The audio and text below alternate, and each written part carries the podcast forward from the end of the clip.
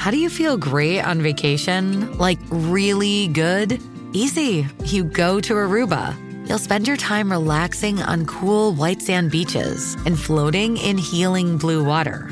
You'll immerse yourself in natural wonder and find your center on an island where things move at your speed. You won't just feel great, you'll feel relaxed, renewed, and ready for life. That's the Aruba effect. Plan your trip at aruba.com.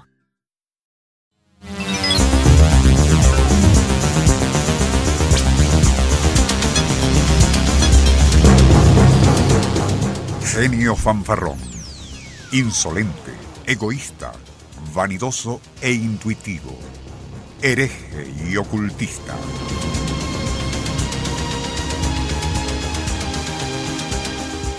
Así era Teofastro Bombasto von Hohenheim, mejor conocido como Paracelso. En la Edad Media, religión, astrología, magia y medicina, confundidas en incestuosa promiscuidad, darían a luz un curioso híbrido, la alquimia. En aquel turbulento escenario y desde su adolescencia, ya Paracelso provocaba envidia y admiración por sus intuitivos diagnósticos y sorprendentes curaciones. Tanto así que muchos opinaban que tal capacidad era producto de sus ambiguas relaciones con un demonio, mitad hombre y mitad mujer, de quien obtuvo el secreto de la piedra filosofal.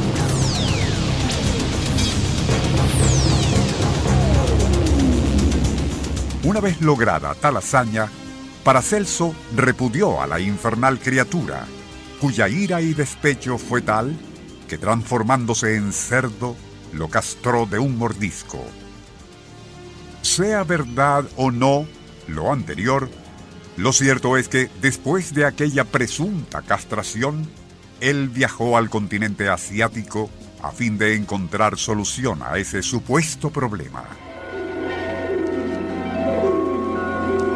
Nuestro insólito universo.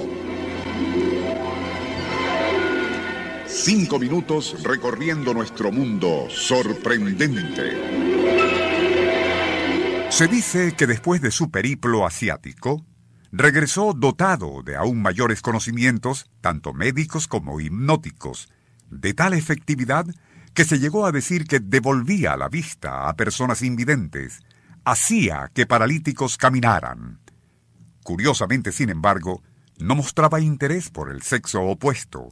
Jamás se quitaba la ropa o bañaba ante otras personas, y dormía siempre abrazado a una espada en cuya empuñadura ocultaba la fórmula de la piedra filosofal.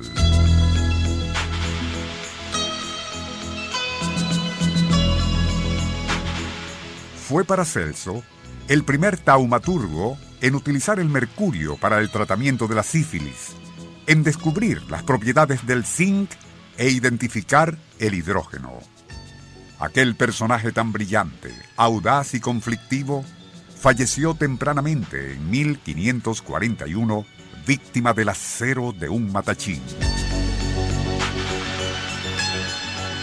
Enterrado en Salzburgo, no sería sino a finales del siglo XX cuando la ciencia pudo establecer cuál era el secreto de Paracelso y por qué había surgido la leyenda de que supuestamente lo castró una demonia en forma de cerdo. También a qué se debía su modestia, al no permitir bajo ninguna circunstancia que le viesen desnudo. De acuerdo con un equipo de científicos austríacos que pudieron estudiar su esqueleto, Paracelso pudo haber sido un hermafrodita, es decir, compartía en su organismo atributos sexuales tanto de hombre como de mujer.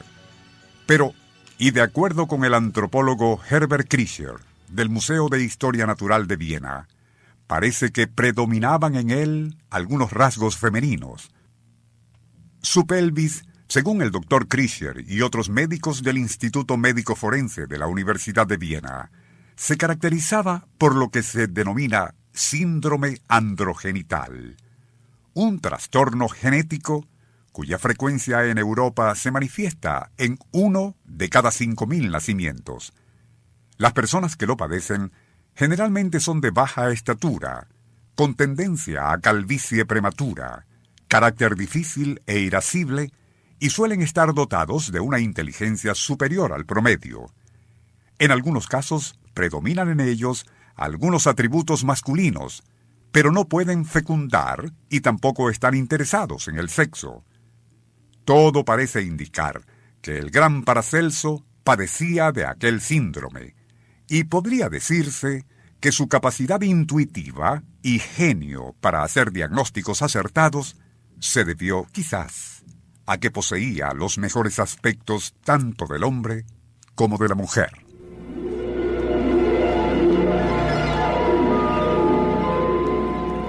Nuestro insólito universo. Email insólitouniverso.hotmail.com